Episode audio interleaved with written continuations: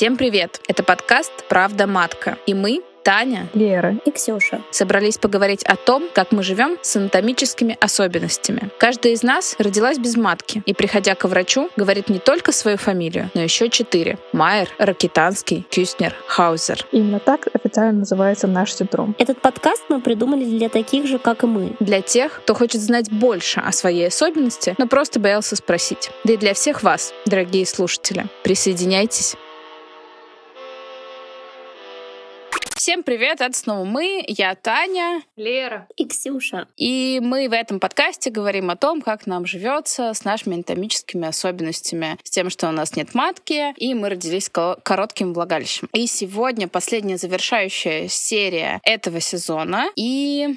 Знаете, что мы тут подумали? Что мы много ответ- отвечали на вопросы, на самые распространенные, а именно, делать или не делать операцию, как рассказать партнеру, есть ли оргазм при эм эр ка ха, как взаимодействовать с врачами и многие-многие другие, но не ответили на тоже один популярный вопрос, а это именно вопрос про детей. В общем, что там с детьми, можем ли мы их иметь, как же нам рожать и вся вот эта вот э, история. Поэтому сегодняшняя серия нашего подкаста будет посвящена а, ответу на этот вопрос. И начать, наверное, да, стоит а, с того, а нужны ли дети? Вот такой вот, между прочим, глобальненький вопрос. Вам смешно? Те, которых еще нету. Да. да, да, тем не менее. Да, и он, наверное, все-таки вот с него и надо начинать, прежде чем отвечать на там все остальные вопросы. Мне кажется, это вообще вопрос такой глобальный для каждого человека, который думает о родительстве, неважно там с эм эр ха ха он, без, нужны ли дети, и вообще это классный и полезный и хороший вопрос, потому что мне кажется, что в принципе дети — это такая вещь, которые нужны далеко не каждому.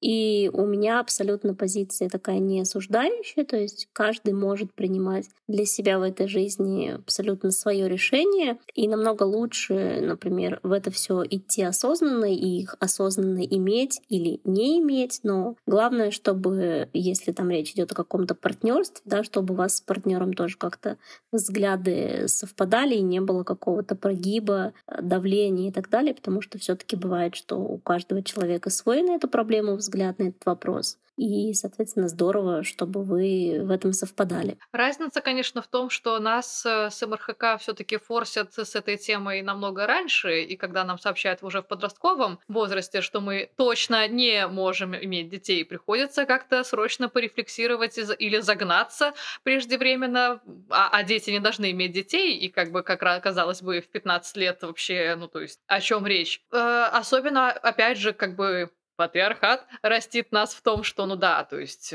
ну, в целом дочки матери, как бы ролевая модель, все там с детства играют какие-то в куколки, представляют там себя мамой, женой и туда-сюда. И тут, конечно, лишний вот этот огромный стресс и давление, что а вот все, а ты вот как бы еще там не успела вообще там вырасти и свою love story проиграть, а ты уже как бы, получается, должна принять для себя вот такую огромную бомбу, что ты не можешь иметь детей. И как-то, а ты, возможно, когда-то уже, ну, все, уже подумала, что так вот мечтала и фантазировала. Или еще совсем не разбиралась с этим вопросом.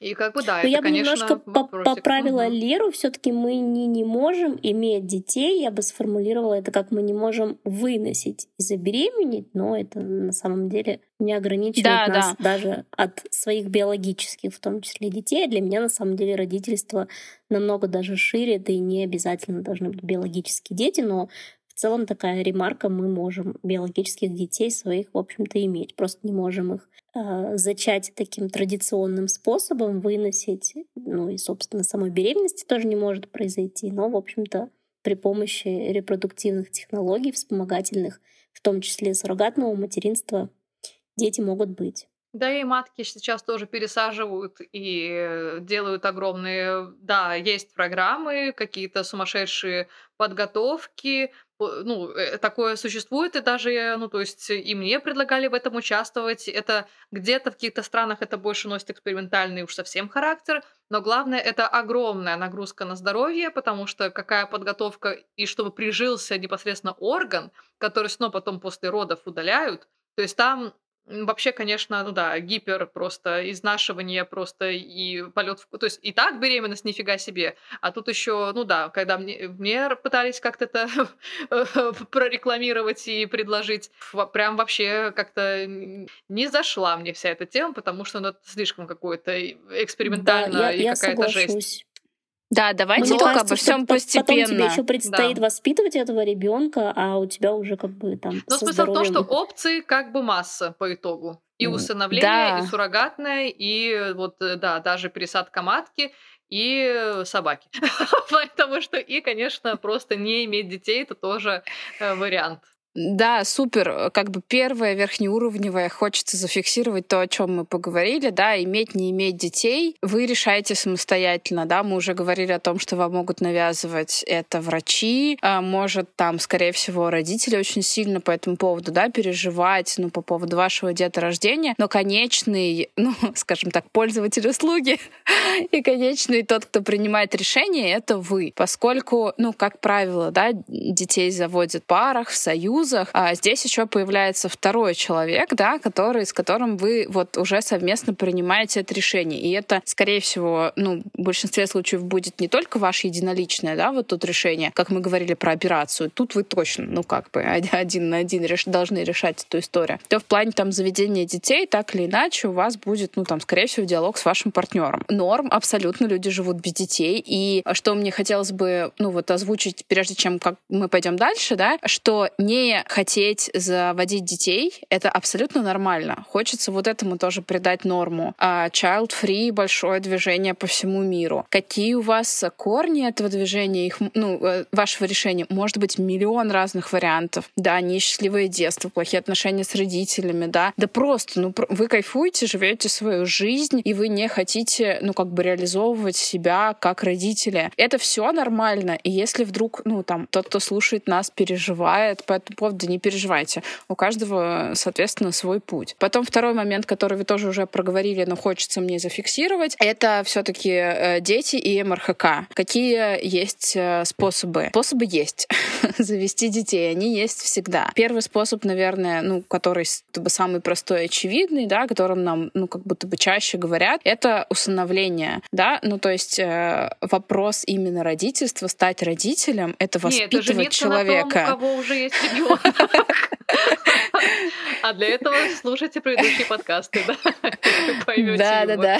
Да, в предыдущей серии мы это разбирали. Ну, а почему нет? Если ну, вы выбираете себе в спутнике жизни партнера, у которого так тоже бывает, у которого есть дети, и вы становитесь ну, их родителем, это тоже окей. В общем, стать мамой, стать родителем, это, ну, не про факт, ну, вот лично тоже, да, там для меня. У меня очень много историй знакомых, которых, я не знаю, ну, бросил отец, в конце концов, их воспитывал другой мужчина, отчим, и они считают отчима там родным отцом. Поэтому, ну, родить ребенка и быть родителем ребенку — это разные вещи, это тоже вот хочется уложить этот момент. И поэтому усыновление, ну, простое, ну, как бы простое, находящееся на поверхности решение этого вопроса. И это для нас доступно. Потом второй вариант — это, спасибо, да, Ксюша сказала про репродуктивные технологии, это эко и суррогатное материнство. То есть, напомню, да, строение биологическое девушек с МРКХ заключается в том, что у нас есть яичники. Раз у нас есть яичники, значит, мы можем добыть генетический материал и передать этот генетический материал ребенку. Просто и все-таки тоже... часики тикают. Получается, Получается что кстати, да. Кстати, если часики тикают, то есть еще один вариант — это донорская яйцеклетка, и тогда, в общем-то, для одного из партнеров это все равно остается биологически, так скажем, родной ребенок, да, то есть даже абсолютно есть и такой верно. Вариант для тех, у кого да, часики да, да. тикают. Лишь бы только не нарваться на э, средневековые взгляды, что так, конечно, проще, чтобы муж уже и нагулял тогда этого ребенка. Что значит другая яйцеклетка вообще? Я с таким сталкивалась мнением просто у себя в жизни, поэтому да. Да, так, такие мнения т- тоже бытуют, к сожалению, не все там наше население ну, понимает. И я тоже слушала, например, подкаст с суррогатной матерью, где один из ведущих, ну как бы, поскольку он, скорее всего, совсем не был погружен в вопрос, он э, задавал абсолютно глупый вопрос. Он не понимал, что суррогатная мать это не имеет никакого отношения биологически к ребенку. То есть э, ведущий думал о том, что там суррогатная мать передает как раз свою яйцеклетку. Ну, то есть, по факту, ну, это ее ребенок, она просто его отдает. Это не так. Ну, то есть, что да-да-да, что такое краткое эко, ну, я сейчас, наверное, в двух словах расскажу, глубже мы сегодня не пойдем. А эко — это в искусственной среде оплод...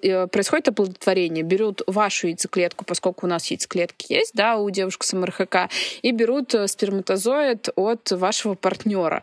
В чашке Петри их соединяют, и дальше образуется эмбрион. И вот этот эмбрион уже генетически, который относится к вам, его подсаживают к суррогатной матери. А душа, То есть суррогатная... а душа, что это такое, говоришь, непонятное, неправославное? Клон, Ой. Что я не смотрела? Вот клон, да, и что? И он места себе не мог найти в итоге весь сериал. А ты, ты что, досмотрела этот сериал? Конечно, я фанат жуткий, ты чё, я там прям... ух. Да-да, так что вот. Ох, ну, обожаю. У каждого могут быть свои загоны, конечно. Да. Обожаю, что мы разбавляем ю- юморком на- наши страшные разговоры. Вот, это правда прекрасно. Так вот, возвращаясь к тому, ко второму способу, это эко, и он тоже достаточно распространен с нашей вариацией эко при, при, применения суррогатного материнства. А, и третий способ, кстати, я вообще о нем не подумала. Классно, что, Лер, ты про него упомянула. Это вот как раз та самая пересадка матки, и периодически у нас тоже в чате возникают эти вопросы, но как будто бы все до конца не понимают, как это работает. Да, то есть для того, чтобы пересадить эту матку, очень много, куча нюансов. Но самое важное, ты сказала, что это донорская матка, она подсаживается, там, ну, как бы, если все случается, происходит беременность, беременность от вынашивается, а дальше, после того, как эта беременность заканчивается, матка удаляется. То есть это не тот орган, который вы пересадили. Если вдруг вы думаете, что пересадить матку для того, чтобы у вас пошли месячные, м-м, так не, не работает. Вот. Это очень достаточно утилитарный там, типа, способ. Вот в рамках, по крайней мере, текущих экспериментов, которые проводятся, это делается только для одного. Для того, чтобы вот конкретно этот человек выносил беременность. И затем орган удаляется. Лер, ты уже сказала, да, что ты бы на такое не пошла? Ну, конечно, да. Просто я вообще... в своей-то жизни... Ладно, на данном этапе мне вообще, походу, ни один вариант как-то не нравится из наших вот предложенных, да, но реально, конечно, настолько подвергать свой организм... Ну, блин, я не скажу, что опасности, ну, то есть... Да, ну, это реально опасность, потому что... Это опасность, конечно. Органы, там принимается большая куча лекарств, чтобы подавлять да, иммунитет, чтобы не отторгался да. этот орган. То есть это очень все вообще непросто. Не так, как показывают в фильмах, там пересадили сердце, и человек встал. Ну просто мне побежал. Однажды прям э, предлагали эту э, услугу, экспериментальную программу с такой рекламой, типа э, более семьдесят детей уже родились таким способом. Я говорю, за раз? Я прям не могла там не хохмить, ну, потому что, типа, ну, насколько там вы ее прирастили, что там, ну, да, опять же, ну, не знаю, это была жесть. семьдесят, семьдесят детей — это за все время. Сколько тысяч программ? сто лет? Знаю, или сколько людей да, были, прошли через неё? Слишком много вопросов, мне не хватает данных. Сейчас. Вот да. именно, это, это мне в Беларуси вот предлагали, как бы в Минске, даже не понимаю, семьдесят это в Беларуси или вообще с такими матками прирощенными, или за раз всё-таки. И да, и где эти дети, и где эти люди, и что потом с ними стало. Ну, то есть непонятно. Но я, естественно, даже не уточняла, потому что у меня сразу это было нет. Ну, типа, я не пойду на такой жесткий просто трэш для своего организма. Ну, типа. А расскажи, при каких обстоятельствах тебе это предлагали? Мне, ну, типа, суперинтересно. Ну, на самом деле это было потрясающе, потому что как раз после... Вот, плюсы камин после моего видео нашли меня вот какая-то великая, ну, наша там заведующая, ну, в общем, какая-то вот ученая, классная там врач в Беларуси, и она прям предложила мне э, вот эту услугу, и я, более того, поскольку мне-то это не подходит, но я прям в чате другой минчанке я перенаправила. Ну, типа, мало ли ее это заинтересует, потому что я не знаю, ну, типа, это ж вообще-то офигенно классно, если кому-то могут так помочь и вот провести успешно там вот этот весь... Ну да, меня, конечно, смущает эксперимент э, слово, потому что все-таки это не настолько на конвейере налаженная штука, и, ну да, и как бы шансы там уж не знаю какие. Ну вот, то есть поэтому я не, не спрашивала все подробности, но мне прям, да, вот, короче, этот... Э, На, на каждый товар свой купец, так сказать. Меня прям нашли. Офигеть, Ксюша, а ты слышала, чтобы в России кому-то такое предлагали? Нет, я помню, что, по-моему, в две тысячи десятом году родился вообще первый такой ребенок в Нидерландах. Кажется, это был Бэби Винсент. Вот я запомнила его имя. А, и потом были какие-то еще страны уже появлялись. Но точно первый был, насколько я помню, достоверна ли моя информация, это были Нидерланды, десятый или одиннадцатый год. А в России слышала? Про Россию ничего, ничего не слышала. Нет. Я тоже, ну вот, мне кажется, что мы как раз те люди, которым бы, по идее, врачи могли бы это предложить. А, важно понимать, да, что мы не единственные. У разных девушек, ну, да, вообще, конечно, вообще у женщин много репродуктивных... Матки. Да-да-да, репродуктивных сложностей каких-то, О, да, да, вот эти вот. А, поэтому... Очевидно, что не только нам это предлагают, но вот чтобы нашим девчонкам это предлагали, я тоже не слышала. А там, Беларусь, что у нас эта тема... прогрессивная страна, получается. Вау, вау, реально. Реально. Я Ксюш, знаю, ты что думаешь том, по поводу ведутся, пересадки? Ведутся разработки искусственной матки, и, по-моему, Китай да. как-то очень преуспевает в этом, чтобы дети росли уже отдельно, так скажем, от женского тела. И мне кажется, это вообще крутая штука, но тут такой вопрос этики как поднимается. Матрица. Ну это да, такой уже на самом деле инкубатор, ну вот в чистом его виде. А я, если честно, думаю, что за этим будущее, оно, скорее всего, ну далекое, и вряд ли мы с вами до этого доживем, но это точно будет. Вот у меня да, есть в этом стопроцентная уверенность. А расскажите, как для вас вообще вопрос детей, ну, актуален ли сейчас? Дум, ну, как бы, может быть, был актуален в прошлом, потому что мы с вами взрослые дамы. И разные, да, и разные в нашей жизни было. Возвращались ли вы к этому вопросу? Были ли какие-то ключевые точки? Нет такой пока потребности. Я не исключаю, что, возможно, она может быть и появится. Но вот на данном этапе жизни я не чувствую какой-то необходимости для меня, не вижу себя в материнстве. Меня это совершенно не расстраивает, то есть, ну, вот такой вот мой выбор. Но, опять же, я говорю, что это не такая позиция, которая не, не поменяется точно. Мне кажется, вообще сложно в жизни так придерживаться чего-то очень критично и односторонне. Просто сегодня мужика так нормального не было. А завтра, да. Спасибо. А завтра по-другому, поэтому сложно сказать. А как ты борешься, ну и есть ли у тебя, ну, может быть, какой-то... Ну, примерно, да, на самом деле, потому что это важно. Или часики тикают, и мы, и мы говорили о том, что очень много общества, ну, влияет на нас, и что нас с детства воспитывают, и что должна быть семья. Ну вот какой, ну не знаю, может быть, твой секрет, или ты можешь дать какой-то совет тоже, чтобы... Мой секрет в том, что просто я не сейчас не, не замужем, не в отношениях, и поэтому, видимо, может быть, вокруг меня такие достаточно толерантные люди. Честно, не помню даже, чтобы кто-то мне говорил из серии, там, когда ты заведешь ребенка или что-то такое. А, помню, что только когда я приехала, переехала в Китай работать, там вообще сильно так эта тема развита, как раз-таки такого репродуктивного Тебе насилия, я бы даже так это назвала. И там, да, мне даже как бы приходилось в каких-то ситуациях врать. Например, у меня там был... Мы ездили туда вместе с моим лучшим другом, и мы даже там в каких-то ситуациях притворялись. То есть я говорила, что это мой муж, например, для работы, потому что, честно, меня задалбывало отвечать там на вопрос, а почему я не хочу замуж, или там не замужем, или хочу или не хочу, и когда я хочу или не хочу детей. Ну, это были какие-то совершенно посторонние мне люди, мне вообще с ними не хотелось там какие-то вещи обсуждать. И я даже так иногда, например, там обманывала, что вот это мой муж, типа, чтобы они от меня отцепились, потому что им сложно было, прям реально сложно было понять, а как можно, вот, например, там, быть счастливой, если у тебя нет семьи или что-то такое. Ну, там, там это такая тема очень сугубо патриархальная, то есть там семью заводят для родителей, потом, например, этих детей оставляют в каком-нибудь маленьком городе с бабушкой, дедушкой, родители живут вообще там от них за тысячи километров, видят их раз в год, но вот, типа, зато они есть. И, ну, мне непонятна такая этой ситуации для, для меня лучше, наверное, тогда их, может быть, и чтобы и не было, зачем нужно так отдаляться от детей, да, для чего тогда вы их, спрашиваете, заводили?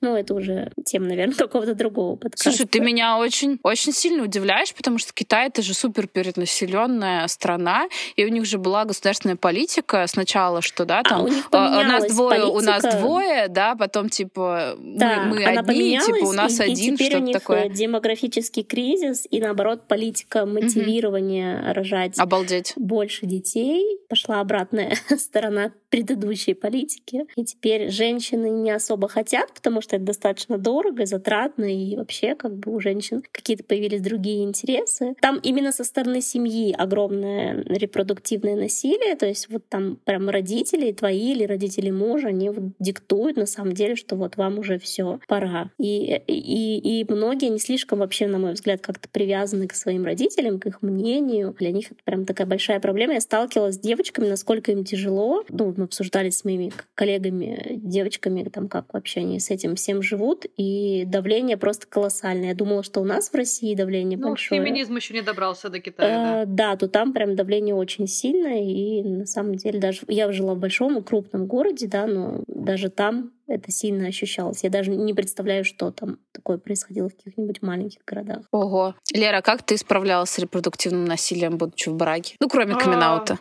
Да. Ой, ну вообще, конечно, это было отстойно, потому что всегда был со стороны семьи мужа, э, ну что просто, что он со мной из жалости, что не может просто найти нормальную там себе, что ему вообще нужна нормальная женщина, что как это я ему не рожу наследника, ведь он там, да, они все, не знаю, земледельцы какие-нибудь там. Шотландские из... лэрды. Конечно, боже мой. Жаждут наследников. Вот, и... Мы тогда, как бы, вообще, мы придерживались на тот период концепции усыновления. Причем когда-нибудь, когда-нибудь, мы прям точно, прям мы не хотели детей, мы не любили детей, типа, вообще людей. Ну, то есть, типа, и прям думали, что да, когда мы прям созреем, прям созреем, не знаю, вот у меня была такая установка, типа, ну, к годам сорока, э, когда наша собака помрет, типа, ну вот мы там, да, пойдем возьмем какого-нибудь ребенка. Для меня суррогатное материнство — это про то, что, ну, типа, я хочу своего идеального ребенка, ну, типа, вот такой, как я. Породистого. Породистого, от, да. От заводчика. Конечно, вот именно вот, вот эта концепция. И типа, что, конечно, мне хотелось тогда как бы доёбывать, простите, людей, типа, что «а ты так уверен в своих классных генах? Типа, ты считаешь, что ты такой офигенный человек, что просто хорошо бы иметь тебя такого же второго, и плюс еще от твоего мужа там...» Ну, то есть это как бы сам... Ну, типа, что боятся же усыновления, потому что непонятно, что там с генами. А то, блин, у тебя с генами просто какой-то супер топ. Это раз. И второе, что, типа, если ты вот родилась без матки, то на этом, значит, должно прекратиться природы твое непосредственно какое-то продолжение. Ну, а для меня, понятное дело, и для нас тогда с мужем, ну, родительство, понятное дело, что если ты настолько уже просветлился и понял, что ты готов, Господи, давать себя и свою любовь другому человеку, маленькому, то, естественно, опять же, как и пёсику, ну, то есть никакого не будет иметь значения этот ребенок, да, вообще чей, откуда, но... как бы уже сейчас там, ну, опять же, на момент, пока мы там были женаты, и я еще была, как бы, совсем тоже, можно сказать, ребенком не, ну, таким не самостоятельным и не сильно независимой женщиной, как сейчас. Вот, настолько. Ну, короче, сейчас у меня более мягкие взгляды на все. Я больше понимаю, в принципе, людей, кто хочет свою копию, ну, то есть вот, ну, в плане своих вот биологических детей, именно вот от партнера. Но для меня вообще, прежде всего, главная концепция, что, да, не путать последовательность. Сначала отношения с собой, потом с партнером, и прям очень хорошо пофиксить всю эту жизнь, прям вообще, и познать и отношения, и, и уже потом подумать, типа, про ребенка, и как вы там это сделаете, ну, про, опять же, суррогатное просто еще настолько дорогое, что я ебала, но вплоть до того, что, ну, для меня это прям тоже такая, прям, лучше квартиру купить. Короче, вот, ну, то есть, да, теперь я более мягко понимаю, представляю все эти варианты, и как бы, не то что меньше, но я не осуждаю вообще людей, естественно, кто, как бы, хочет именно своих биологических детей и все такое. Для меня просто сейчас этот вопрос не актуален, и, ну, когда решусь там снова об этом подумать и захочу детей, ну, короче, тогда вот посмотрю, что у меня там в кошельке, и по яйцеклеткам, может, и суррогатное что-нибудь замучу. Но, короче, да, пока просто снова вопрос как-то совсем. Ну, мне еще, я же тогда думала, что к сорока, ну, вот мне еще десяток лет точно есть подумать на эту тему. Давайте расскажу про себя. Ваш немой вопрос я вижу в глазах. И как раз все-таки вернемся, с чего начали. Зачем дети? Я росла в полной семье. У меня потрясающие родители. Они в браке тридцать два года. У меня очень крепкое старшее поколение. Они в браке больше пятьдесят лет. Мы отмечали золотые свадьбы. Другие бабушка с дедушкой, до того, как дедушка умер, тоже были дружны всю жизнь. У всех есть дети. И, в принципе, для меня всегда было нормой. Ну, то есть вот большая семья, крепкая семья, родители любят друг друга, я в этом росла. У меня не было, ну, другой нормы. Это было моей нормой всегда. Да, и я обожаю свою семью, и, конечно же, когда я росла, я играла в дочки-матери, мне кажется, как все девочки, у меня всегда там у Барби были дети. А Барби, у меня кстати, у Барби была... был секс, между прочим. Да, у меня, кстати, тоже все трахались там безбожно вообще просто. Непонятно как, но они это делали. Да-да-да, у меня тоже был секс, и дети были. И тут я, кстати, посмотрев фильм «Барби», э, надеюсь, вы тоже смотрели, э, вспомнила, вспомнила, что вообще у меня была Барби. Вот почему Беременная я вспомнила Барби. Там... Не-не-нет, у меня не было беременной Барби. А, да, история про другое. Помните, там такая Барби, которая порезанная на шпагате, странная вот Барби. Эта вот сломанная, да, да, да. Странная Барби, разрисованная. У меня моя любимая главная Барби была Барби с рыжими волосами, которую я стригла. И, и, она, и она была не, не, э, не обычного размера, она больше была такая плюс-сайз, а я тоже чуть-чуть пошире. Ну все. Вот. И для меня, ну типа для меня была эта история только Кайф. Вот я ее вспомнила, когда смотрела фильм «Барби», такая вау! Короче, что-то там закладывается в детстве. Я к чему веду? К тому, что, ну, типа, я росла в норме того, что, ну, должна быть семья, должны быть дети, и это не вот это долженствование, даже, типа, обязательно, а просто, как бы, ну, вот такая жизнь у меня, такая жизнь меня окружала, и я себе в будущем, конечно, представляла только такую жизнь, только с детьми. Поэтому, когда, ну, типа, в пятнадцать я узнала про себя, про свое отсутствие возможности иметь детей. А вот тогда меня, кстати, это не сильно побило, это очень сильно побила мою маму, она очень сильно за это переживала, предлагала сама, конечно, как Лера тоже рассказывала про свою маму, выносить, типа, мне ребенка, а мне пятнадцать. Вот ровно в тот момент мне было вообще все равно. У меня так, там, мне кажется, били гормоны, я была захвачена какими-то там первыми любовями, какой-то там жизнью, и, ну, и тогда я четко понимала, что мне не до детей, и я точно не хочу сейчас решать этот вопрос. Мне бы вот тоже, как бы, секс сексом разобраться, ну, условно. Вот. И тогда как-то я спокойно это пережила. Потом вопрос детей, безусловно, у меня возникал во всех моих серьезных отношениях. И мы тоже уже обсуждали, да, там, когда рассказать парню, там, типа, зачем рассказать парню. Я рассказывала всем, и у всех была нормальная реакция. Сейчас я понимаю, что им, скорее всего, просто, ну, грубо говоря, хотел страхаться. А типа с детьми только одно.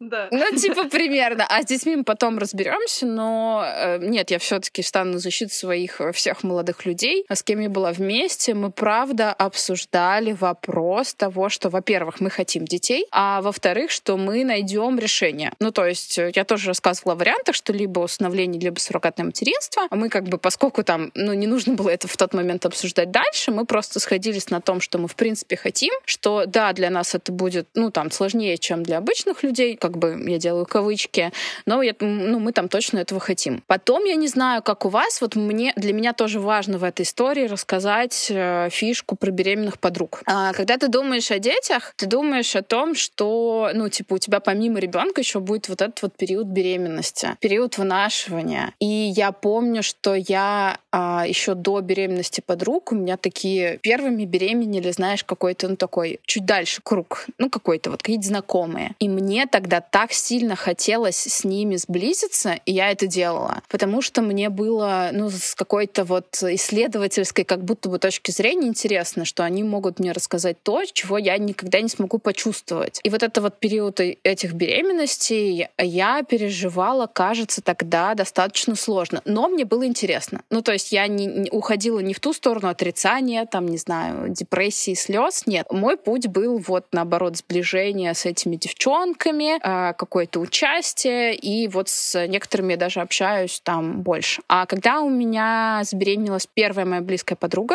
это было для меня очень тяжело. В тот момент mm-hmm. я особо остро ощущала вот эту черную дыру, я ее представляла очень долго именно черной дырой внутри себя, и что у меня это точно не будет. А, а поскольку, на мой взгляд, в нашем обществе тоже не до конца нормализована беременность, и типа это вот какая-то воздушная женщина, у которой там все должно быть нормально, а особых ее там типа сложностях, тяготах и вообще об этом мало говорят, а мы на тот момент тоже не сильно обсуждали как бы ее беременность. Ну вот, как, опять же, с каких-то сторон, которые мне было бы ну супер интересно там, наверное, изучить. И была, был период ревности. Потом подруги начали беременеть активнее, там какой-то круг одноклассниц. Пошла волна. Угу. Да, пошла волна, ну типа мы стали взрослее, и меня тоже это захлестнуло с каким-то вот очередным, очередной этой волной. Меня захлестнула горесть, обида, вот это вот какое-то, ну знаете, вот этот вот злой рок, вот эта вот обида на вселенную, почему я, ну какие-то вот эти вот экзистенциональные вопросы я, безусловно, задавала. И какое-то время там в этом поварилась. И что еще хотелось бы здесь сказать, что то вот этот период ревности прошел с первыми репродуктивными сложностями своих подруг. А когда ты понимаешь и ты думаешь, да, что вот ты такой один-единственный страдалец в этой вселенной с МРКХ, у которого так остро стоит вопрос деторождения, а потом твоя близкая подруга узнает о замершей беременности на восьмой неделе, а это безумно желанный ребенок, и который уже олицетворен, и к которому тоже приходили сложно, долго, больно и мучительно в плане и э, моральном, и в плане там каком-то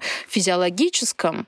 И когда ты с ней это проживаешь, а потом проживаешь с еще одной подругой, а потом ты слышишь страшные истории о том, перинатальная потеря, да, это когда полностью uh-huh. беременность проходит, и в момент родов что-то идет не так. У меня тоже есть такие знакомые. И как-то это все было в примерно одно время в моей жизни, и пришло осознание того, что вообще-то беременность, хоть это и, наверное, какое-то потрясающее время, но это пиздец, какое сложное время для женщины. И пиздец, сколько всего может пойти не так в этот период. И пиздец, ну как бы как надо быть ответственной, насколько это тоже нужно нужно быть морально зрелой к этому, ко всему. И пережив это с близкими людьми, меня вот финально отпустило от вот этой вот черной дыры. И, наверное, все-таки финальная точка, знаете, какая была? Может быть, это смешно, но тем не менее, после моего камин-аута у меня была фотосессия в Нижегородском журнале с историей про меня, с интервью обо мне. И вот я пришла на... для того, чтобы мне сделали кадры к этой статье. И фотографы предварительно познакомились с моей историей, но она была такая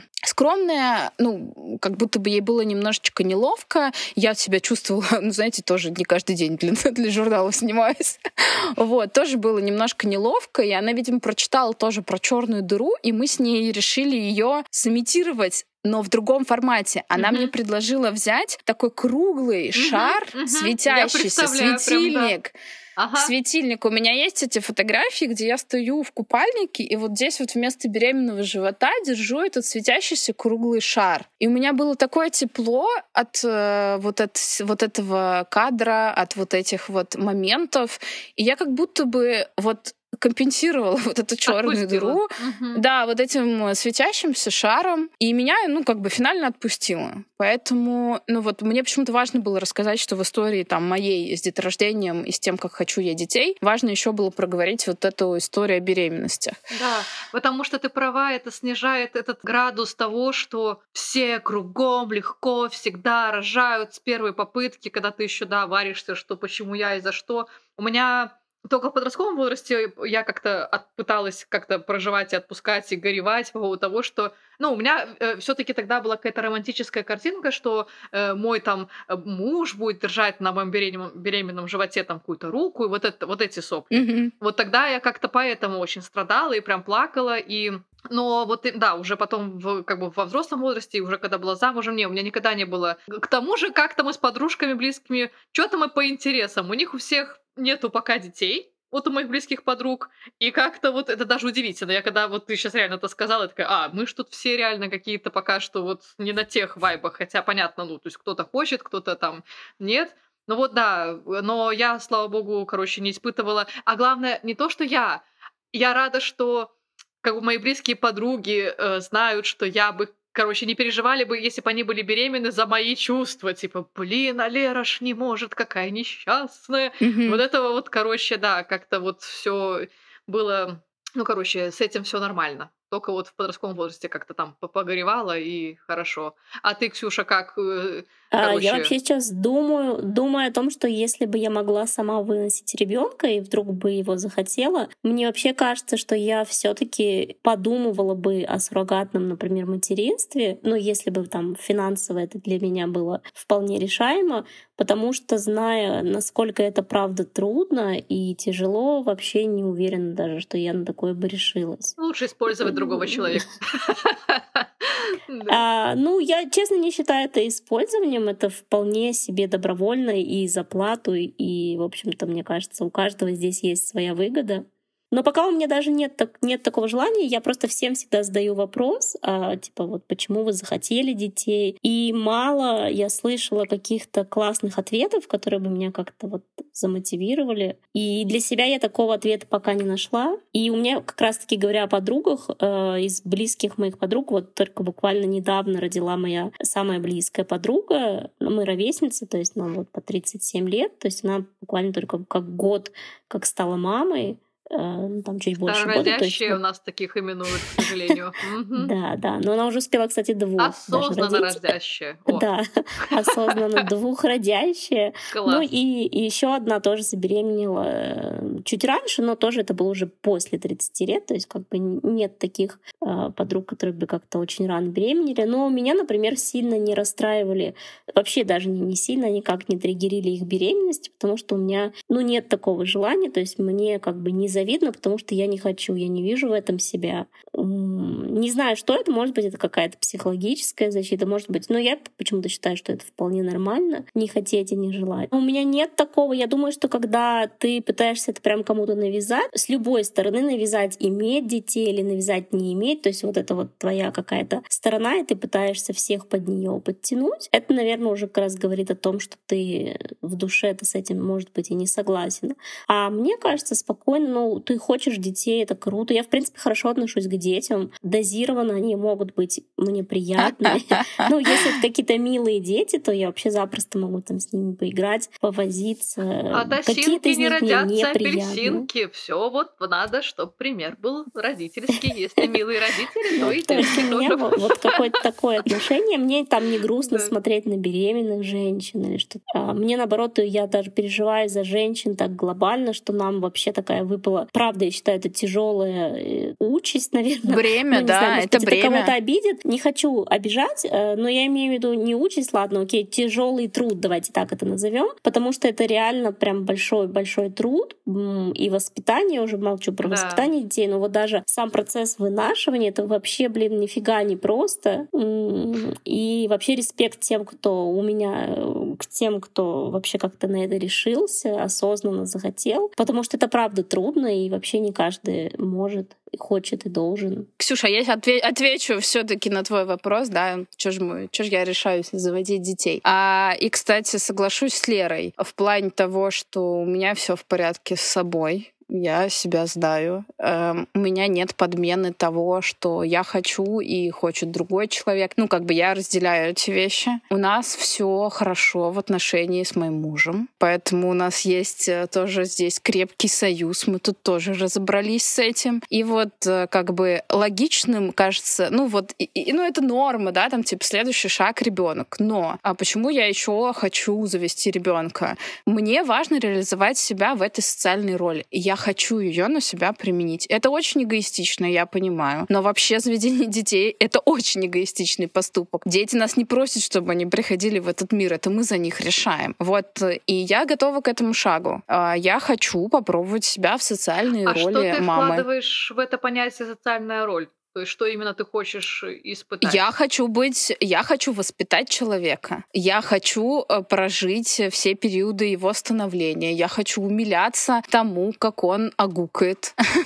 Я хочу смотреть, как он делает первые шаги. Но вот я, если честно, вот воспринимаю ребенка как прожить еще одну жизнь, как прожить еще одно детство, как вот реализовать, ну вот правда себя. Вот знаете, ну у меня было очень счастливое детство, я благодарна безумно своим родителям. У меня были вот эти прекрасные семейные вечера. Нечего было есть, но мы ели все вместе картошку и огурцы. У меня лучшие воспоминания детства — это путешествие на машине с родителями. У нас была машина АК, но мы вчетвером ездили. Мои родители выбирали э, вывести, поскольку не было денег, вывести детей на море, а не делать ремонт, потому что, ну вот этим, это ценности моей жизни. Жизни. Вот так меня воспитывали. Я, я хочу это, ну, как бы повторить. А я помню, подожди, договорю.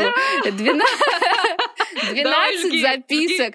Короче, у меня было, правда, очень счастливое детство. Офигенные двенадцать записок, которые мне делала там мама. Чтобы последней запиской было торт и отмечание семейных вечеров. Я помню заботу папы. Ну, то есть, честно, вот мне хочется это повторить. Это очень эгоистично. Тебе хочется поделиться, да, этой любовью с кем-то. Я хочу эту, я хочу эту любовь раздать. Я хочу ее ну, вот передать, да, кру- передать дальше. Посыл, я хочу вот эту преемственность, вот все, что дали мне, я хочу с этим миром этим поделиться. Я стараюсь делиться и так без ребенка, да. Я, ну, как бы очень такая активная, инициативная. Я мучу кучу проектов. Я не могу остановиться, ну, как бы вот так вот. Но это пока все за рамками, за рамками семьи, да. Я делаю много там для друзей, для старшего поколения. Да, я там, ну, как бы, я тоже тут реализовываюсь, но я хочу себя реализовать как мать, я хочу реализовать вот эту социальную роль. Поэтому очень эгоистично, но вот такое решение в моей жизни сейчас существует. Так, а почему суррогатное, а не усыновление? А мы вообще еще не ответили на этот вопрос. Вы мне его еще не задавали. Это только вы знаете, а наши слушатели нет. А для того, чтобы разобраться, да, в этом вопросе, действительно, ну, я сейчас в таком периоде жизни, когда мы пришли к решению завести ребенка способом эко и суррогатного материнства. Но так было не всегда в моей жизни. Я вообще росла вот с пятнадцати лет с сознанием того, что это будет усыновление. Это, безусловно, будет усыновление. У меня не было другого, ну, других даже мыслей абсолютно. Я жила, росла и видела себя как мама, которая реализует социальную роль, вот то, о чем я вам рассказала, вообще без применения к генам. Мне важен был ребенок. Единственное, о чем я думала всегда, о том, что он должен быть малыш. То есть я хочу mm-hmm. не трехлетнего ребенка взять, а потому что я, ну вот хочу малютку, скажем так, эгоистично очень решить этот вопрос, опять же. Но ситуация поменялась по нескольким причинам. Во-первых, если вы тоже задумаетесь об этом, я думаю, что мы подробнее об этом поговорим в следующем Конечно. сезоне нашего подкаста. Да, да, затравочка. Да, да, да. Пишите, пишите по этому комментарии, если вы хотите дальше слышать наши голоса, наши рассуждения и приглашенных гостей. Мы в следующем сезоне планируем более подробно разобрать как раз вопросы ЭКО, суррогатного материнства и усыновления в том числе. Но для того, чтобы понять, что нам точно нужно это делать, нам нужна от вас обратная связь. А почему мы пришли к суррогатному? По нескольким причинам, ну вот на текущий момент времени. А, потому что когда ты начинаешь глубже погружаться в тему усыновления, ты понимаешь, что взять вот этого младенчика из дома малютки в России очень-очень большая сложность. То есть усыновить ребенка там, опять же, трех лет, как бы это Пожалуйста. проще. Угу. Это проще. А если ты хочешь вот забрать отказника, условно, от роддома, таких, как ты, вас много. Поэтому, ну, нам существует определенная конкуренция. А второй момент, э, ну, естественно, более важный для меня, это мой супруг, который, например, наоборот, был другого мнения исключительно суррогатного материнства. И это был не один разговор, не два и не три. Мы много об этом говорили. Я выслушивала, ну, как бы его доводы, мы рассуждали вместе, мы изучали информацию. Я читала книги. Одной из тоже больших книг, изменивших мое сознание. Я не хочу сейчас просто кого-то напугать, да, и там отвернуть от усыновления, потому что у каждого свой путь. Но мой путь вот сейчас в суррогатном материнстве. И для меня большое влияние оказала книга Людмилы Петрановской «Тайная опора», где очень много сказано про период донашивания, что ребенок, хоть и не может там сказать, на первых там месяцах своего рождения очень сильно запечатлевает все равно то отношение, которое у него есть. Дети, которые в детских домах, да, они в этот период э, донашивания как бы не получают того, э, того, что правда. им нужно. Говорят, того, что им нужно. Про то, что ну, они не плачут. Ну, то есть они не зовут маму, потому что знают, что никто не придет. Никто не придет. Мне вообще нахрен. Кажется, знаете, важно здесь разграничить. Я просто очень подписана на многих блогеров в теме усыновления. Может быть, знаете, uh-huh. там, например, Александра Скробен. Ну, вообще их много. И мне кажется, это важно. У нас есть такая небольшая романтизация усыновления детей да. из детского дома. И для меня, и я считаю, что так и должно быть, это не путь решения проблем с фертильностью сто процентов. Это именно осознанный шаг стать родителем при помощи того, что ты осознаешь тот факт, что ты должен социально помочь какому-то ребенку, вытянуть его из системы. То есть это должно быть прям первой мотивацией. Вот это желание помочь и вытащить человека из этой системы и подарить ему право и билетик в какую-то классную жизнь. И только потом это для тебя уже там, если у тебя есть, например, какие-то проблемы с фертильностью, да, это может быть одним из мотива- одной из мотиваций, почему именно этот путь, но сто процентов не первый, потому что это такое, знаете, родительство уровня advanced+. Это mm-hmm. на самом деле совсем даже другая сфера родительства, скажем так, то когда ты рожаешь своего ребенка, это абсолютно чистый листик, и ты вот там на нем пишешь. И то, да, у всех детей там есть какой-то характер, мы свои ожидания имеем, они не всегда оправдываются. То здесь ты заведомо берешь человека с уже, к сожалению, поломанной какой-то судьбой, и твоя задача, во-первых, ну, да. очень много сил вложить в то, чтобы вообще как-то это все нормализовать, помочь этому человеку маленькому даже адаптироваться и прижиться, угу. и в вашей семье укрепиться. Поэтому это не сто процентов не должно быть просто как способом решения каких-то проблем с фертильностью, как, например, ЭКО. Да? То есть это, и для меня это вообще не должно приравниваться. Абсолютно согласна с тобой. Спасибо за комментарий. Я бы еще посоветовала хороший фильм у редакции есть про усыновление в России. И там рассказаны истории трех разных семей, и очень тоже стоит грамотно вот этот вот аспект, кто же усыновляет детей в России, для чего и как бы и зачем. Поэтому э, наш путь сейчас — это суррогатное материнство. При этом я хотела бы сделать оговорку, что это не значит, что я от усыновления, ну, угу. как бы отказываюсь. Да, это история, которая может быть в будущем. Да, люди, которые усыновляют детей, часто имея своего э, родного кровного, как раз следующим, например, ребенком усыновляют, идут в детский дом, уже как раз помогают, вытаскивают ребенка из системы. Поэтому я не закрываю эту дверь, она остается для меня открытой тоже. Ну а как насчет того, что плод еще получает свои там какие-то детские там травмы, не травмы в утробе матери, а тут его вынашивает другая женщина? Где гарантия, что с твоим вот ребенком, которого вынашивает другая женщина, тоже вот он получит от нее? То есть ты же тоже не можешь это контролировать, и сам момент рождения, понятно, что ты можешь присутствовать, но все равно, да, вот это прикладывание к груди и сама беременность, да, вот это самая первая пренатальная фигня. Ты абсолютно права, для меня это открытые вопросы. А сейчас я как раз в стадии изучения информации. А у меня есть часть ответов на них, а, но... Это за рамками нашего сегодняшней, сегодняшней серии нашего подкаста. Да, опять же, мы надеемся, что мы запустим второй сезон нашего подкаста, где в серии про суррогатное материнство более подробно уже об этом поговорим. У нас уже есть специальный гость. Это э, девушка, которая стала мамой, э, у которой, у которой есть двое детей, выношенных суррогатной матерью. Вот. И, возможно, у нее тоже уже ну, как бы более экспертный э, взгляд и ответы на эти вопросы, плюс где-то я смогу частично ответить. Но ты абсолютно права, они есть, эти вопросы, и без них никуда не деться. Я тебе могу накинуть еще кучу. Например... Ну да, и ужасов, и мифов. Да, да, например, для меня, ну вот открытый вопрос э, про то, э, как вообще, ну там, нужно ли контролировать эту женщину, да, которая вынашивает твоего ребенка. Мы недавно обсуждали с мужем, знакомиться ли с ней или нет. Поскольку, э, а еще чуть раньше вопрос, Вопрос, искать ее самостоятельно или прибегать к услугам фирмы, ну, соответственно, клиники, которые, с которой можно заключить договор. И таких вопросов очень-очень много. Поэтому если... А для меня, а... знаете, самый главный вопрос, как ребенку потом вообще это преподнести, и многие же скрывают. Я бы, например, хотела рассказать правду, то есть вот такой тоже вопрос. А мне кажется, чисто да и пофиг. Вот именно усыновление понятно, но серьезно, типа усыновление понятно, это экзистенциальный вопрос, кто мои родители. Ну, типа, вот и это очень большой такой пласт подсознания и вообще всего становления личности. а типа, в смысле, мы твои родители, какая, ну, то есть, что ему вообще значит, что там выносила какая-то другая женщина? Ну, типа, не, типа, что-то я не видела маминых беременных фотографий, как бы, нет, в альбоме. Ну, я бы, например, как ребенок хотела бы знать такую вещь, все равно это важный а вот, момент. Серьезно? А почему? А вот, ну, типа, ну, почему да. для тебя это важно? Мне кажется, вообще пофиг.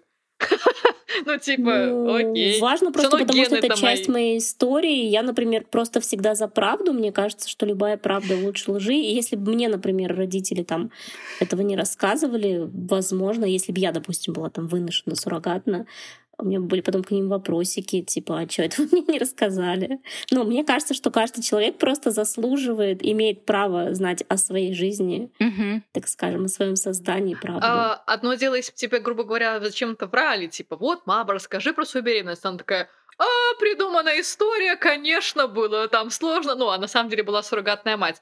Но в целом, то есть я к тому, что про беременность мной своей мамы я, типа, особо не вникаюсь, ничего не знаю. Ну, как бы, то есть, к тому же для меня даже это, то есть, ну, короче, всю жизнь живу, и как-то мне не возникало вопроса, так, мам, так конкретно на, трём, на третьем месяце ты там что, ела яблоки Бли- или мангу? Блевала ну, или не блевала? Да, я, да, например, да. я, например, помню, что я в детстве точно расспрашивала об этом маму, то есть мне Прикольно. Было интересно. Я тоже спрашивала маму, например, у меня есть такой страх, я подкаст камин-аутов. Я боюсь манекенов, у меня фобия. Вот вам смешно? Отлично. Окей, окей. Вам смешно? Мои я друзья тоже, тоже не верили. Но пару раз, когда они ходили со мной куда-нибудь, где возникал манекен, и я выбегала как ошпаренная. Теперь, да, типа, это шутка, они надо мной стебутся, специально подставляют да. какие-нибудь штуки и так далее. Я вот. знаю, что подарить Но... тебе на день рождения. И я, я в какой-то, да, теперь я свяжу это с беременностью мамы.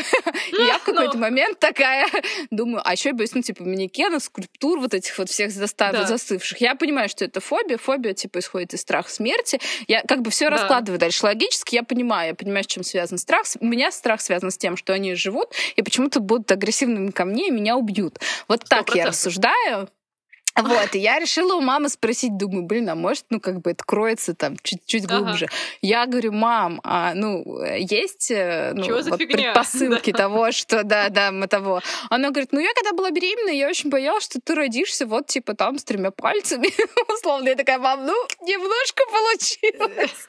Не такой, как все родится. Вот тут мы вывалили вот сюда. Ну, боялась, что ты родишься манекеном. Да, я тоже думала, там связь, типа, когда я была беременна, типа, я там сама испугалась манекена, и вот передалось, типа, там... Нет, нет, не было, не было. Ну, как бы, по крайней мере, этот вопрос меня вот привел к каким-то вопросам, вопросам а, ну, к маме. А, ну, типа, что конкретно, да, про период да.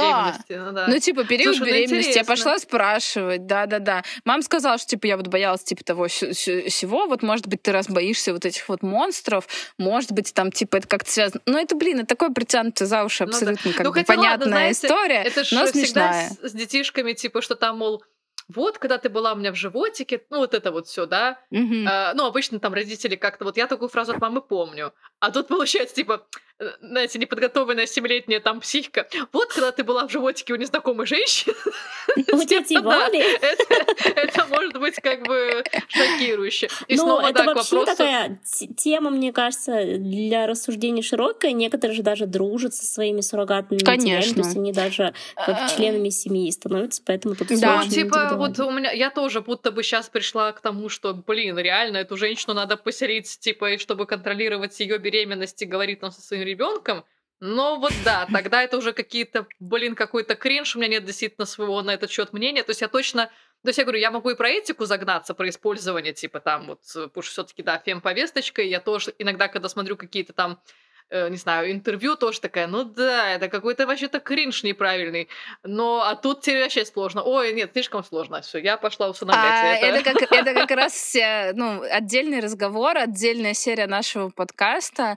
Безусловно, мы будем все это обсуждать и, и дальше. Да, и помните, я вас спрашивала, когда мы рассуждали с вами про принятие себя, да, есть ли у вас то, что может вас там пошатнуть. Лер, ты, кстати, ответила, что вот если ты там вступишь на путь э, и задумаешься о заведении детей, возможно, тебя это пошатнет. Так я да. вам расскажу и подтверждаю, mm-hmm. что это, безусловно, э, ну вот это принятие этого шага, решение э, завести ребенка опять тебя перетряхивает. Очень во многих вопросах ты задаешь вопрос себе, ты задаешь вопросы миру, ты задаешь вопросы мужу, врачу, кому угодно. Ты очень, у тебя период такого активного задавания вопросов. А, и, безусловно, тебя немножечко тоже шатает в плане принятия себя. Где-то ты, ты опять пересобираешься в ту форму, которая тебе нужна. Ну, то есть ты конкретно еще раз, конечно, прожила тот, ну, как бы, печальный факт, что ты не можешь сама родить, ну, типа, что как бы все было проще, ну, блин. Я могу сказать так, что я не то чтобы, вот, вот как ты сформулировала сейчас, пережила печальный факт. Нет, ты просто еще раз возвращаешься угу. к каким-то моментам, вопросам, отправным точкам, принятым решениям. А просто важный момент, да, мы вот тоже проговорили, что к решению при... завести ребенка ты приходишь после там ряда других решений, в том числе взаимодействие с собой, взаимодействие с супругом, и так далее. И ты уже, у тебя такая, знаете, огромная подушка безопасности. А если вдруг кто-то решает этот вопрос и пытается решить этот вопрос в те самые пятнадцать лет, э, я искренне жалею этих людей. Потому что я сейчас подошла, знаете, такая, как этот, э, Мишлен такой этот да, человечек да, резиновый, mm-hmm. резиновый с багажом, и, в принципе, такое в обмундировании, чтобы какие-то простые вопросы об меня разбивались, и у меня тут же были на них ответы. А какие-то вопросы действительно заду- заставляют тебя задуматься чуть глубже о себе, о мире, о твоем пути, о твоем предназначении.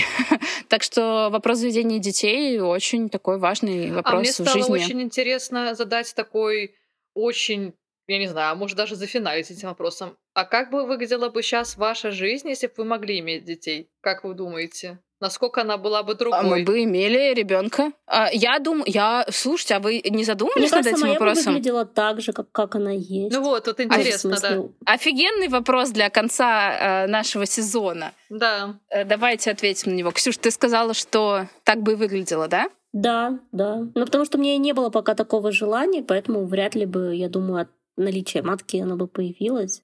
Кто знает, конечно. Но... Я скажу, что моя бы жизнь точно выглядела иначе. И я, кстати, МРКХ во многом благодарна за то, что моя жизнь такая, как она есть. Очень много ненужных людей отсеивалось от меня благодаря моей особенности. Я думаю, что я психологически больше зрелая, чем могла бы быть. Я думаю, что я могла бы быть с другим человеком сейчас рядом, возможно, родив ему троих детей, и это был бы не лучше, не лучшая моя жизнь, а, поскольку, ну, я вам рассказала, что я сразу, э, ну, м- м- росла в большой семье, где, ну, были приняты вот эти вот стандартные, да, там для нашей страны ценности, и э, вполне вероятно, что я могла бы родить там типа восемнадцать лет, и у меня бы не было того, что у меня есть сейчас, в первую очередь того, что у меня есть в голове, а потом уже там карьера и какие-то материальные блага и ценности и так далее. Поэтому я бесконечно благодарна своей особенности, без шуток и вообще чисто и откровенно. Единственный момент, что да, наверное, вот если бы у меня была возможность сейчас обычным способом mm-hmm. родить ребенка, мы бы просто сэкономили кучу денег и сил. Все. Да. Вот и все. А я вот, ну да, смотря, конечно, какую, грубо говоря, с какой точки, что называется, как-то так представлять мою жизнь, если бы я могла иметь детей. Потому что меня-то в целом-то тоже воспитывали так, что, ну, что папа всегда говорил, да, что там главное быть, быть пристроенной, там вот выйдешь замуж, родишь, и твое предназначение как бы вот родить. При этом, учитывая, что, ну да, все-таки с бывшим мужем мы не хотели, как бы вроде бы, детей, и не потому, что я там их не могу иметь. Но, наверное, что-то, честно, вот, когда этот вопрос я сейчас сама задала, первая у меня картинка возникла, что, наверное, у меня все-таки был бы ребенок, я бы все равно, мы бы развелись, и я была бы сейчас в разводе, только еще и с ребенком. И мне было бы очень хреново. Я бы явно, конечно, где-то там не так реализовалась сто процентов, потому что как бы вообще я его, блин, растила бы. Короче, я как-то почему-то уверена, что, наверное, был бы у меня уже какой-то ребенок. Но это точно было бы очень зря, потому что, да, типа терапия как-то там точно не ввязалась бы в концепт, что я там... Короче, нет, я была бы точно намного, ну, несчастнее и делала бы несчастным своего ребенка. Но в разводе я была бы сто процентов. Ну, в смысле... Да, была бы сто процентов. Ну да, ну, да меня если... еще пугает вопрос, там, если бы у меня случились какие-то нежелательные беременности, например, я столкнулась с таким выбором, как бы я там это решала. Угу. А еще я поняла, знаете что, что если бы у меня был сейчас ребенок, я бы точно не записывала с вами этот подкаст. Потому что у меня была бы другая головная боль, я бы точно себя реализовывала как мать, а этот подкаст и активизм, в принципе, мне дает безумное количество энергии, фидбэка и вообще составляет ну, большую часть моей жизни, большую значимую часть моей жизни, которую я точно бы хотела, чтобы у меня была. Поэтому я очень рада, что этот подкаст состоялся, я вам за это благодарна. Да, я вам благодарна, что мы смогли собраться, мне кажется, у нас вышло очень круто. Если вы считаете так же, пишите нам об этом тоже. Мы будем рады любым отзывам. Вот, и, на... и сейчас мы будем завершать да. этот сезон подкаста с благодарностью подкастной... Трогательно, трогательно, это прекрасно. Да. да, с благодарностью подкастной студии «Слушай сюда». Ребята классные, да, если у вас есть огромное. Идеи для своего подкаста, приходите, записывайтесь, они могут все. И мы точно будем прощаться сейчас, надеемся, не навсегда. До встречи в новом сезоне подкаста «Правда, матка». Лайкайте нас. Пока-пока. Пока, ребята.